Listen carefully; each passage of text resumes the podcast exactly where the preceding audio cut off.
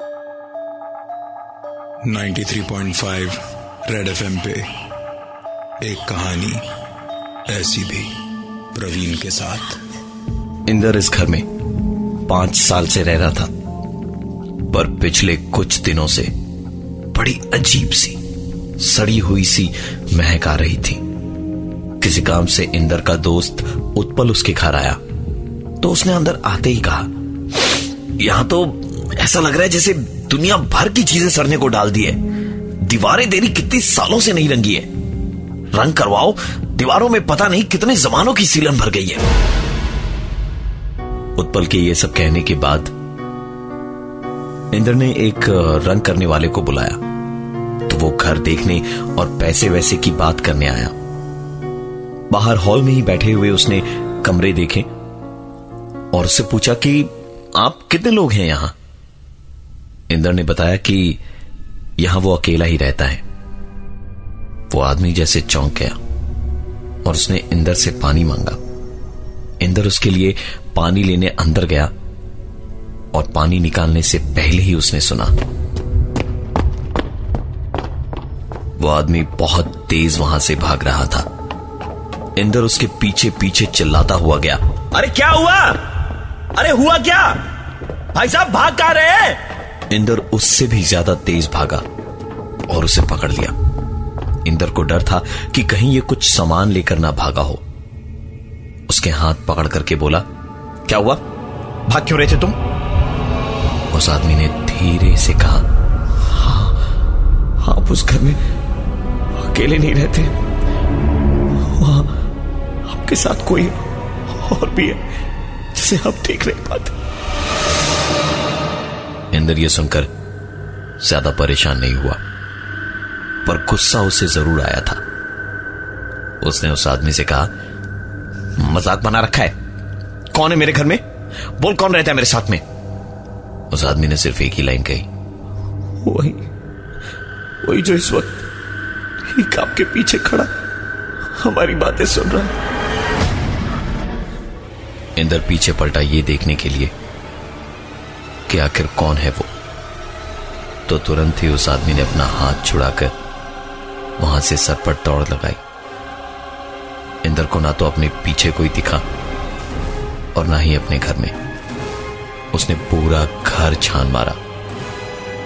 लेकिन उस घर में इंदर के अलावा और कोई भी नहीं था। अगले ही दिन एक दूसरे आदमी को बुला के उसने पूरे घर का रंग रोशन करवाया। दिन भर भाग दौड़ करने के बाद रात को नींद भी जल्दी आई। सोते वक्त कमरे के दरवाजे से आती एक आवाज़ से इंदर की नींद टूटी।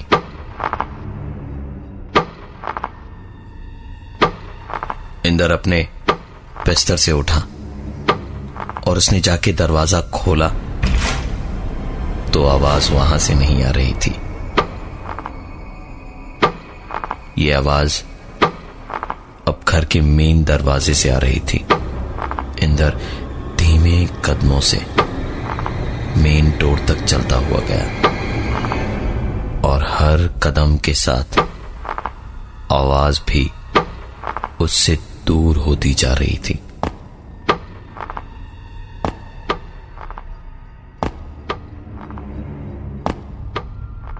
और जब उसने दरवाजे को खोला तो आवाज़ पूरी तरह से बंद हो गई थी। दरवाजे को बंद करके पलट के वापस जाने को अंदर मुड़ा। तो आवाज़ फिर से आने लगी।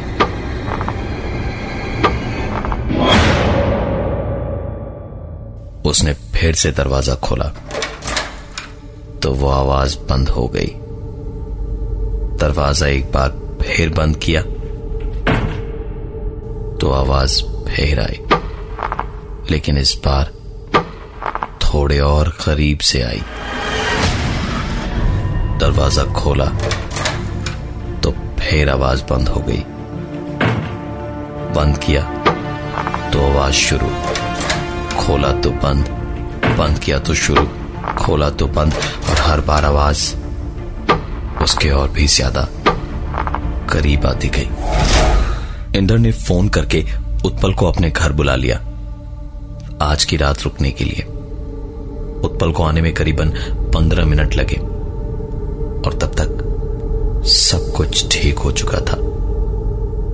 उत्पल आया तो इंदर ने उसे सारी बात बताई। उत्पल ने उसे भरोसा दिलाया कि सब थकान की वजह से है। वो ज़्यादा परेशान ना हो, आराम से सो जाए। लेकिन लेटते के साथ ही एक आवाज़ ने फिर से इंदर को जगाया।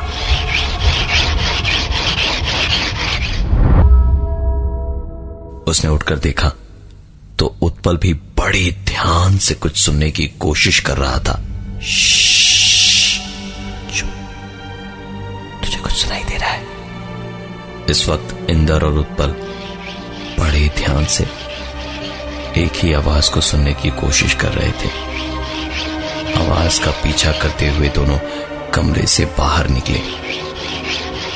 मेन डोर की तरफ़ गए और जैसे जैसे मेन डोर के पास पहुँच रहे थे दोनों, आवाज़ धीरे धीरे तेज होती जा रही थी और दरवाजे को खोलते ही आवाज़ एकदम से रुक गई। झाँक के बाहर देखा कि ठीक तभी उनके पीछे कमरे का दरवाज़ा शोर की आवाज़ के साथ बंद हुआ। दोनों सीधे कमरे की ओर दौड़े और कमरे का दरवाज़ा एक धक्के से खोला तो अंदर पूरे कमरे का सामान बिखरा पड़ा था। बिस्तर की चादर पर खून ही खून था और नाइट लैम्प फर्श पे पड़ा इधर से उधर लुढ़क रहा था।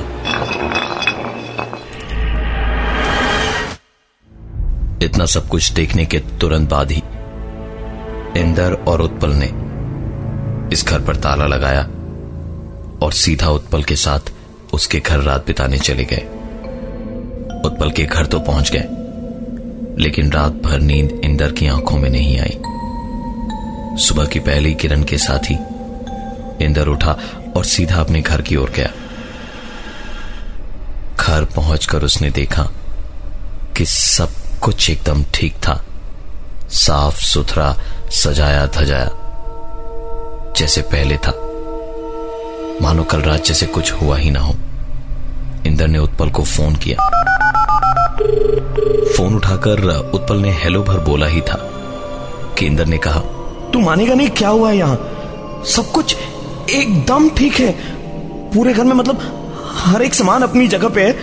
ना कुछ टूटा फूटा हुआ है और ना ही कोई कोई दाग धब्बे मेरा पूरा घर एकदम साफ़ सुथरा है। उसकी बात सुनकर उत्पल ने कहा तो ये बात खुश होके बतानी चाहिए ना? इतना दुखी होके क्यों बोल रहा है? इंदर सोचने लगा कि उत्पल ये क्या बकवास कर रहा है। और उसने कहा कल रात इतना सब कुछ हुआ हमें यहाँ से भागकर तेरे घर जाना पड़ा और तू सब भूल गया। उत्पल ये सब सुनकर समझ नहीं पा रहा था कि आखिर हो क्या रहा है। उसने इंदर से जो कहा वो इंदर सोच भी नहीं सकता था। उत्पल ने कहा तू पागल है क्या? भाँग ले गया तूने सुबह सुबह मैं तो उस दिन घर रंग करवाने की बात कह के सीधा स्टेशन गया था। मैं बॉम्बे में हूँ पाँच दिनों से। भाई तूने मुझे यानी उत्पल को ही फ़ोन किया था ना? हाँ, और रात किसके घर में हुँ? इंदर ने बिना कुछ कहे फ़ोन लाइन डिस्कनेक्ट कर दी, क्योंकि उसके पास कुछ था ही नहीं कहने को। उसने फ़ोन अपनी जेब में रखा और ध्यान से सुना तो एक आवाज़ फिर से उसके कानों में पड़ी। इंद्र ने एक भी पल सोचे बिना घर पर ताला लगाया और वहाँ से भाग निकला। थोड़ा आगे ही गया था। कि एक बार फिर उसे एक आवाज़ सुनाई दी।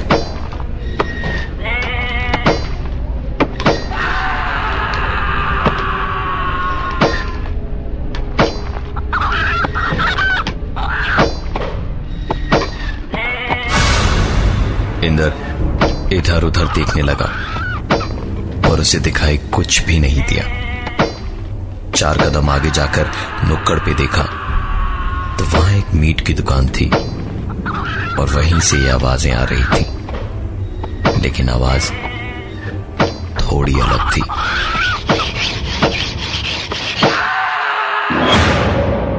इंदर वहाँ एक मिनट भी न रुक के आगे बढ़ गया। दिन की गर्मी शायद उसे समझ भी नहीं आ रही थी। लेकिन पसीना उसे लगातार बहुत ज़्यादा आए जा रहा था। रात से उसने कुछ खाया भी नहीं था। तो भूख उसे बहुत ज़्यादा लगी हुई थी।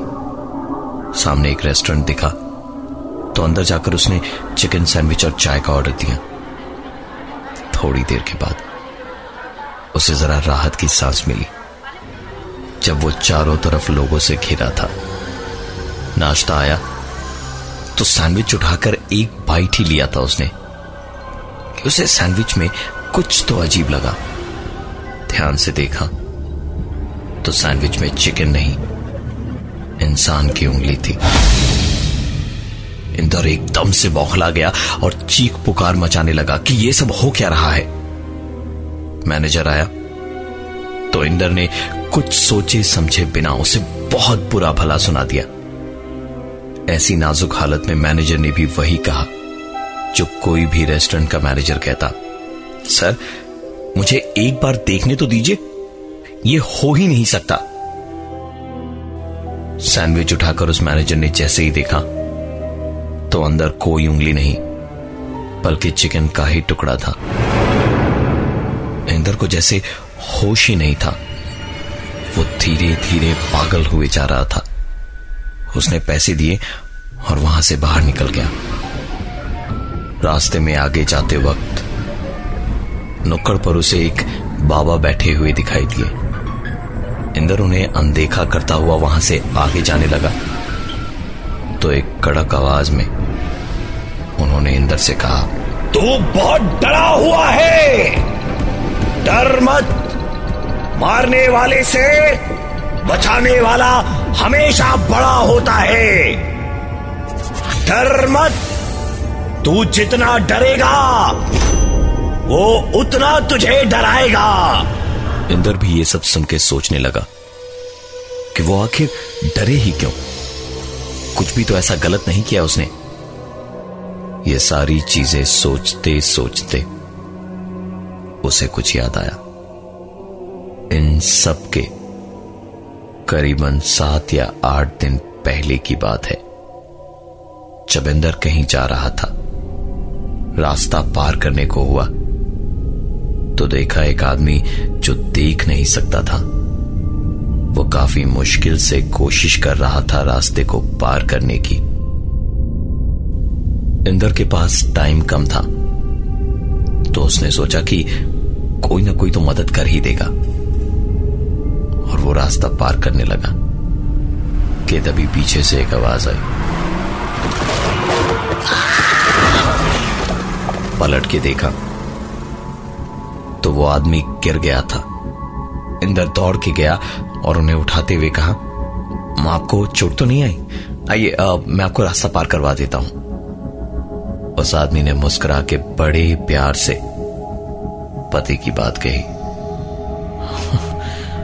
आज तो आप रास्ता पार करवा देंगे। कल कौन करवाएगा? इसलिए आप परेशान न हो, लेकिन अगर आप मेरी ये चिट्ठी इस पते पर दे दें तो बहुत मेहरबानी होगी। इंदर ने उस एनवलप को देखा तो एड्रेस उसके ऑफ़िस जाने के रास्ते में ही था। मुस्कुरा के उसने कहा, जी, बिल्कुल दे दूँगा मैं। आप संभाल के जाइएगा। वो आदमी अपने रास्ते जाने लगा और इंदर भी पलटकर अपने रास्ते उसके दिमाग में उस आदमी की कई बात घूमने लगी। आज तो आप रास्ता पार करवा देंगे। कल कौन करवाएगा? इंद्र ने एक बार पलट के देखना चाहा कि वो आदमी आराम से जा तो रहा है या नहीं। देखा तो वो आदमी बिना लाठी के बड़े मज़े से चला जा रहा था और पीछे से देखकर ऐसा लगा मानो जैसे उसने अपना चश्मा उतार कर अपनी पॉकेट में रख लिया हो। इंदर उसके पीछे पीछे भागा। लेकिन वो काफ़ी आगे निकल चुका था। जब तक वो उसके पास पहुँचा, वो आदमी भीड़ में कहीं खो गया। इंद्र को लगा ज़रूर कुछ तो बहुत बड़ी गड़बड़ है। उसने पास के पुलिस स्टेशन में जाकर पूरी बात बताई। पुलिस ने भी तुरंत एक्शन लिया। और इंदर को साथ लेकर उस पते पे पहुँची। तो पाया कि वहाँ एक फ्रोजन मीट शॉप थी। तलाशी ली। तो फ्रीजर रूम में कई लाशें थी। उस चिट्ठी को खोलकर देखा। तो उस चिट्ठी में लिखा था, यह आखिरी है आज के लिए, जिसे मैं तुम्हारे पास भेज रहा हूँ। पूछताछ में पता चला कि एक बहुत बड़ा रैकेट था, जो इंसानों के अंगों का व्यापार करता था। पुलिस ने उस आदमी को हिरासत में लिया और हिरासत में ही पूछताछ के दौरान उसकी मौत हुई। उसके बाद से ही इतना सब कुछ हो रहा था इंदर के साथ। इंदर की ये परेशानियाँ कम नहीं हुई। बस आज की तारीख में उसने अपनी इन परेशानियों से लड़ने का तरीका खोज निकाला है। इन सब के बावजूद इंदर आज भी अकेला रहता है। उसने शादी इसलिए नहीं की क्योंकि वो नहीं चाहता कि उसकी ये दिक्कतें किसी और की परेशानी का भी कारण बने। मैं हूँ प्रवीण, और ये थी एक कहानी ऐसी भी। 93.5 रेड एफएम पे एक कहानी ऐसी भी। प्रवीण के साथ।